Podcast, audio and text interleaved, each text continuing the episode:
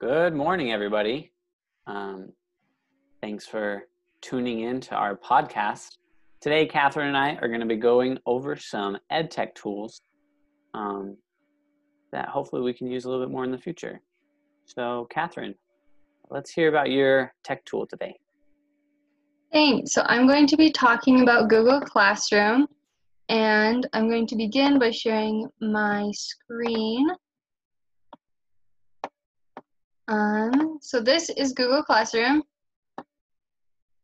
It is a great website to for both teachers and students to be able to participate in and to be able to give effective feedback um, back and forth.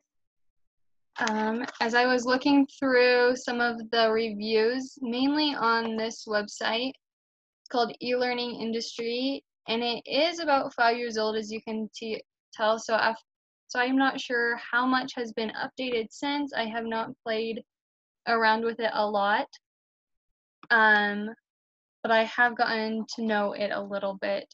Um, so from these comments and from personal experience, I have found that Google Classroom is a free website, which is really great for all students and teachers around the world. And because it is a Google Classroom, it has many different languages. And so that is great for your ESL learners um, trying to learn English as well as their parents who may not speak English as their prime language. Um, let me go back to Google Classroom.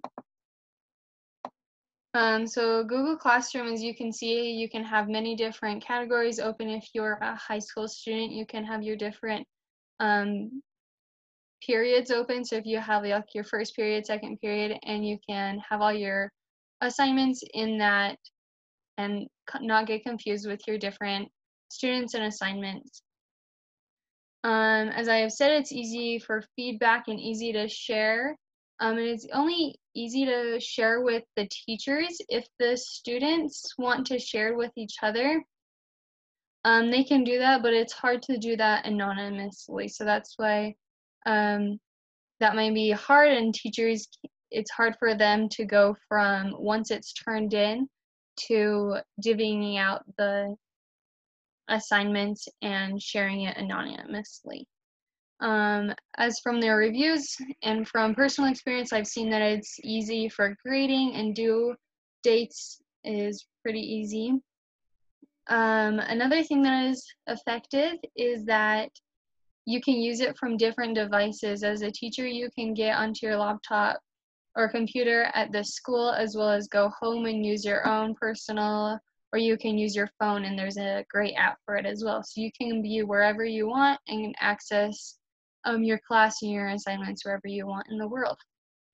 Um, as the um, website that I accessed earlier about the Google Re- Classroom reviews, um, there were a few disadvantages that I saw, and one is that it is an only it is Google, and so you can only use Google uh, sites um, such as the websites, the Google Docs, Google Slideshows for assignments, which does limit students' ability to reach out and look at and um, have more experience with other websites that they can create and do projects on.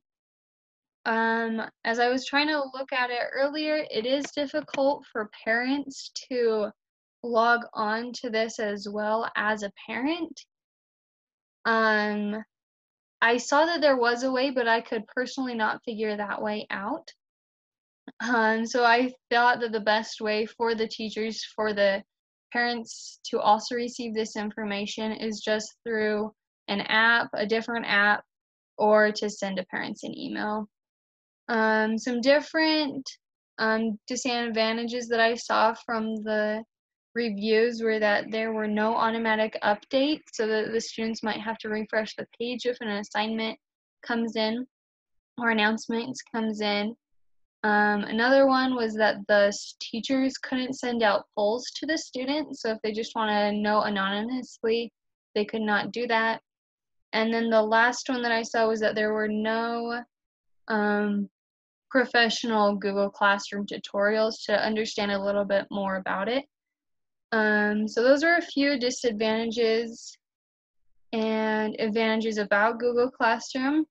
I personally have experienced this. My experience was throughout high school. Um, I liked it. I thought it was just a good system to know where all of my assignments were for each of my classes and to be able to know when is due, what is due at the certain time, and to be able to get feedback from my teachers as well. Um, as this relates to some of the frameworks such as Triple E and the TPACK, I thought tri- under Triple E it would go under Expand because it allows students to be able to learn and grow both inside and out of classroom for most students because this allows them to be able to use this technology both inside and outside of the classroom.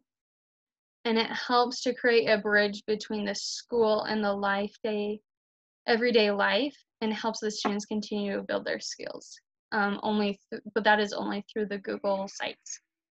Um, and then through the other framework of TPACK, um, I thought it fell under the TCK, which stands for Technological Content Knowledge. And that is because I thought it helped in, enhance contact through um, like some of the Google websites, their slides, and it is easy to share with um, the teachers and the students.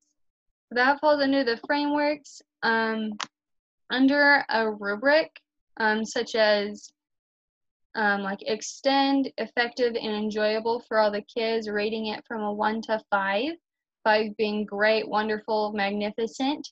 Um, I thought extend was like a three to a four um, because overall, I feel like as students, most of them are able to have um, the internet at home, but there are areas around the world that do not have that, so it would be hard for the students to have that um, the expand, the extending, the both inside and out of classroom at home. Um, effective, I gave that one a five because I was um, focusing the effective on the feedback. And I felt like from what I have viewed personally and what I have um, seen from the reviews is that the effect, it's very effective to, from the teachers to give feedback to the students. Um, and enjoyable, both for the teachers and for the students. Um, I rated that also between a three and a four. Um, just because this is just a standard, know when your assignments are, know um, when the due dates are, and turn them in. And this isn't um, such as games, we also practice your information. Yes, teachers can put on quizzes and different things that could be exciting for the students to be able to learn and grow through their um, technology. But the Google Classroom website itself, I don't feel like is that. So I gave that a rate of three to four. So overall, I feel like m- my personal rubric would be like a 12 to 4, 12 to 13 out of 15. Um, so that is just a little bit about Google Classroom. That's fantastic. Thank you, Kathryn. Um, I just have a few questions for you.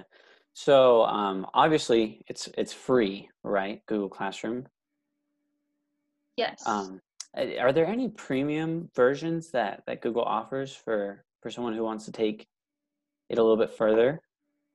Um, not that I could see, not that I have experienced. No. Okay.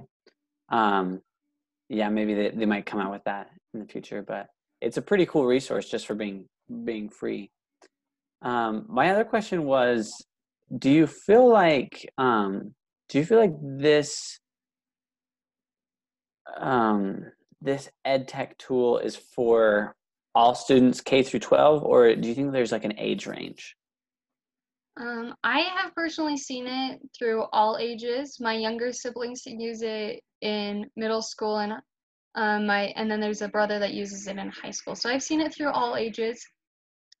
Um, so I think you can use it through all ages, but I feel like um, me personally, I might use it towards the middle section between like middle school and high school, mm. just because it is just for assignments and just to turn in and to see their due date. Yeah. All online. That makes a lot of sense. Awesome. So uh, tell me for a second, what made you choose um, these two frameworks that you used? Um, why not use PICRAT? Um, I think you can also relate it to PICRAT. Um, you can relate it to any framework.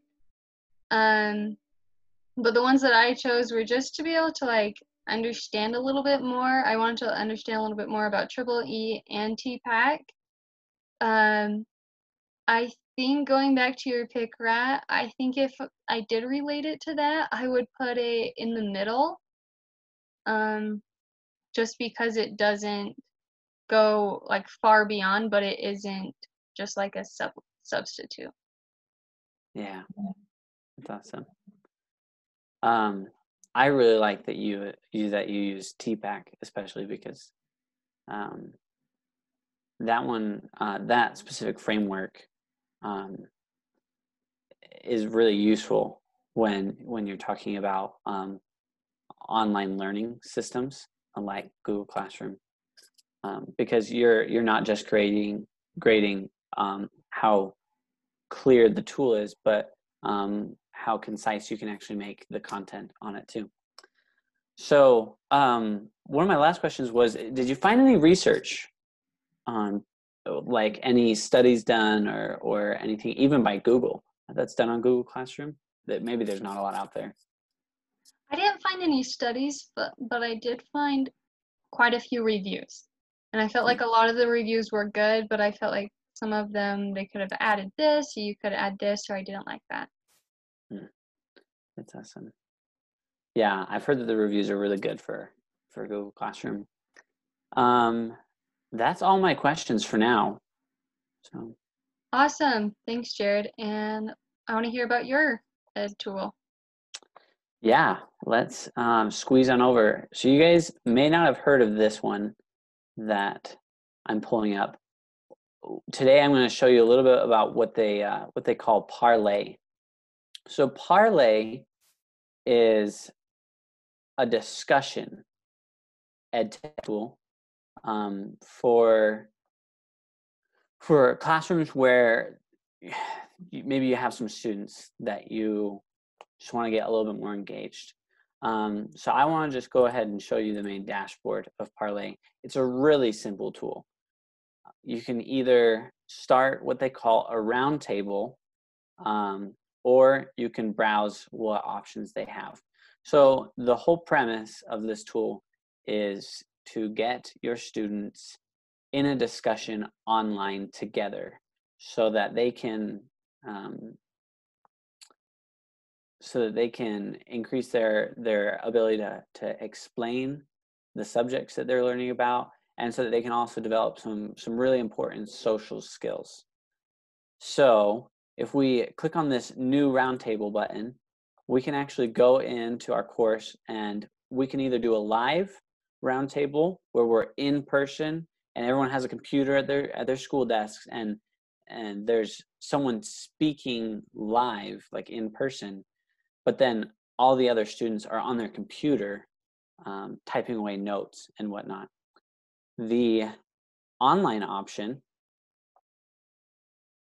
gives you the uh, opportunity to go on to their course list and click a topic that you want to talk about. You can make your own, but they have some really good selections. I'm going to pull up here. Um, if it'll load. Here we go. So let's say we're talking about President Jackson and Trump and how, how we want to compare them. You can pull this up and have your students uh, answer some of these questions and and uh, and learn about the content and then you can have an online discussion where each of the students right here it says there's no responses but each of the students will make some responses and they can talk to each other about it um, and once you're all done then you have the opportunity to to to do a summary um, just one second here we go trying to figure out how I can um, change some of my tabs on this Zoom. Let's go to the next one. So that's a little bit about what it is. They have a really neat uh, interface uh, with lots of options. Um, but let's talk about pricing. So their trial is free. You get about nine roundtables to play around with it. Um, but in order to get the full effect, especially if it's going to be something you're going to use in your district, you can either get it for a full district at $3 a student, or you can just have four or five teachers use it in their classrooms for about $950. So you get unlimited roundtables and unlimited students with that option, but you only get five teacher licenses, um, which kind of makes it difficult to, to if you have more that are interested. So it's a good price. Um, I, I, don't think that that's an unreasonable price for a powerful ed tech tool, especially if you're wanting to use it every day um, or, or at least once a week. So here's a little bit more about how it works. You send out the discussion prompt, each of the students responds, and then they give each other peer feedback. And whether or not it's a live or uh, an online one, you can you have different options um, about about challenging people's ideas, questioning them, building onto what they've said. Um, and one of my favorite parts of this whole thing is their data analytics. Um, at the end, they provide a lot of really neat graphs and visuals to show you how your students are interacting. So let's zoom in right here. If you can just barely, barely make out this little sliver between the blue and the black, you'll see that one of these students has only barely commented at all. And that his comment only went in one direction. And so this would be an area where a teacher would want to jump in and talk to the student about. Um, the reason why I show you all these things is because uh, a really neat research uh, piece that I found that Parlay did, that's full disclosure, Parlay did this, and so it might not be totally unbiased. Um, but they talked about a man named John Hattie, who co- conducted and or overled and combined over 60,000 studies um, about what is effective in education. And he made a list of all the things that are most effective. And, uh, and you can see them up here um, that there were some items that were, um, this is the number of items on the Y bar and on the X bars is the different um, different degrees of effectiveness. There were quite a few factors in education that just made a minimal difference. There was a few factors that made a negative impact, and there were a very few um, factors in education that made a huge difference. And so what Parlay did was they they took these factors that were huge and and ran with them, made an ed tech tool about them. So the, one of the top ones was discussion. And from their research, it shows that they can improve parlay with parlay, they can improve um, participation in discussion rates anywhere from 35 to 65% um, the average discussion rate, um, which is powerful because they've they've found all kinds of studies where discussion makes a huge difference. The next um, area that that they've really incorporated into this tool is scaffolding. They help students understand the content by just extending their their reach just a little bit more, making them kind of wrestle with some of the discussions that they're having. Um, they talk about learning goals. They establish learning goals through the content that they have, um, and they help students establish what they want to learn about. The next one is feedback. It's really important for students to have feedback, um, and they have done a very good job of of, of teachers being on top of what the students are learning and giving them constant feedback about what they're thinking, what they're saying. Um, the next one is evaluation and reflection. Each student will be have the opportunity to, to see what they've done and how they've contributed and and what they can do better. Um, and the last one is collective teacher efficacy, which honestly, it just means that it's just how much the teachers believe that they can make a difference, um, which is, as you'll see, the highest impactful factor in education. Parlay does a really cool job because they they have some features where the teachers can go on and do their own professional development and and most of that development is based around just helping them understand that they can make a big difference. Um, so let's talk about how i reviewed it. Um, I decided to use PICRAT and Triple E just because I think uh, both of those are are really useful frameworks when you're when you're talking about um, when you're talking about just the straight efficacy of a tool um, with, without content and pedagogy and, and teachers being involved. If you're just straight looking at the tool itself, I think PICRAT and Triple E were, were the most useful because they divide they provide a really simple way to understand it. So PICRAT, um, I don't think that Parlay transforms any kind of ability that students w- would be doing. Um, so I don't think it would score a full T on PICRAT. I also don't think that it would full, score a full C um, in in creating new things because really um, the students aren't making anything new. But I do think that it, it absolutely um, uh, amplifies the opportunity that the that the students have, and it makes them interact with the content a lot more. So it's a very good tool. Um, Triple E, I went onto Triple E's website, and Parlay scored a 72% score on on how completely engaging and um, how much it enhances and how much it extends um, the information. So um, I, would say that that's a pretty good score.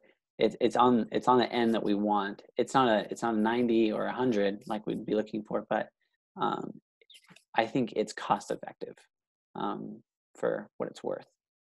I went ahead and made my own rubric, as you'll see here, on how accessible Parlay is, um, how much it engages students, um, like how, how long through the activity it engages, and how efficient it makes the learning process. And I gave it an overall 12 out of 15 um, because it does make it just a little bit more efficient um, to learn. Definitely, and it engages students a lot. I think that from the videos and reviews I've seen, it really gets the students excited to, to discuss, um, which is something that you don't see in a lot of students nowadays. Um, the, the one I gave only a three on was accessibility because there there is translation features on Parlay, um, but it it would still be a little bit difficult for uh, like ESL um, students to access. Um, it would be difficult for SES, low income students, um, to access because you need a computer. You would have to have a laptop at school available to you. And if you're not in a district that offers a Chromebook to every student, or if you're not in a district where all the students are able to afford a laptop, then Parlay probably wouldn't be for you um, because you wouldn't be able to to get, help them all. Also, um, uh, blind students would have a very difficult time, uh, and some disabled students would have a difficult time using Parlay. But I think there are some special education students who would actually really love Parlay because it would allow, for example, um, hearing disabled students it would allow them the option to to discuss and and have a conversation with with their their classmates when they can't hear what's going on. Um, so it's powerful in that way. It can be a really neat tool. Um, so so that's everything I had um, as far as Parlay went. Do you have any questions? Awesome, Jared. I really liked your presentation about Parlay. I've never heard of it before, so it was great to be able to understand a little bit more about it. Yeah. yeah oh. Actually, if I might make a quick point about that. So Parlay, um, it just was released in January of 2020. So it's a really new um, ed tech tool that, that not a lot of people have heard of. Um, and so it's worth kind of looking into. Awesome.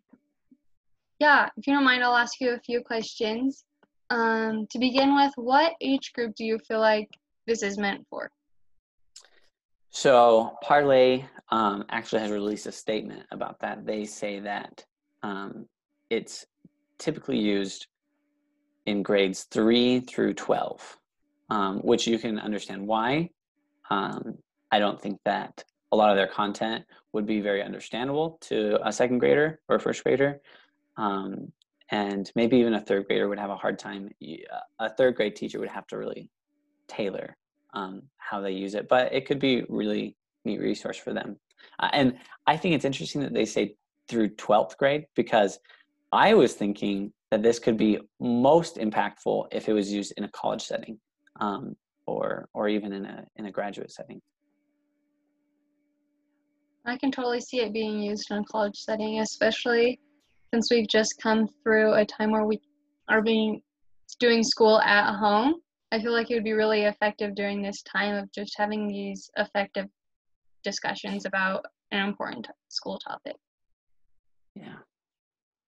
Um, another question that I have for you is do you think you would see yourself using this type of tool in the future?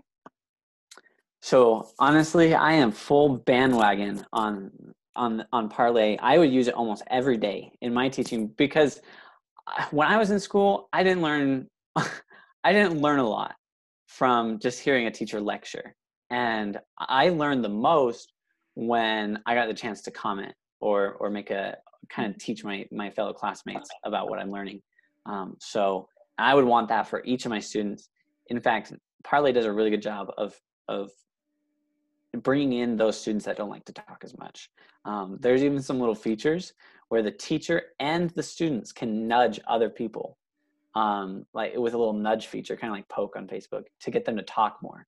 Um, and, uh, there's a lot of like cheering.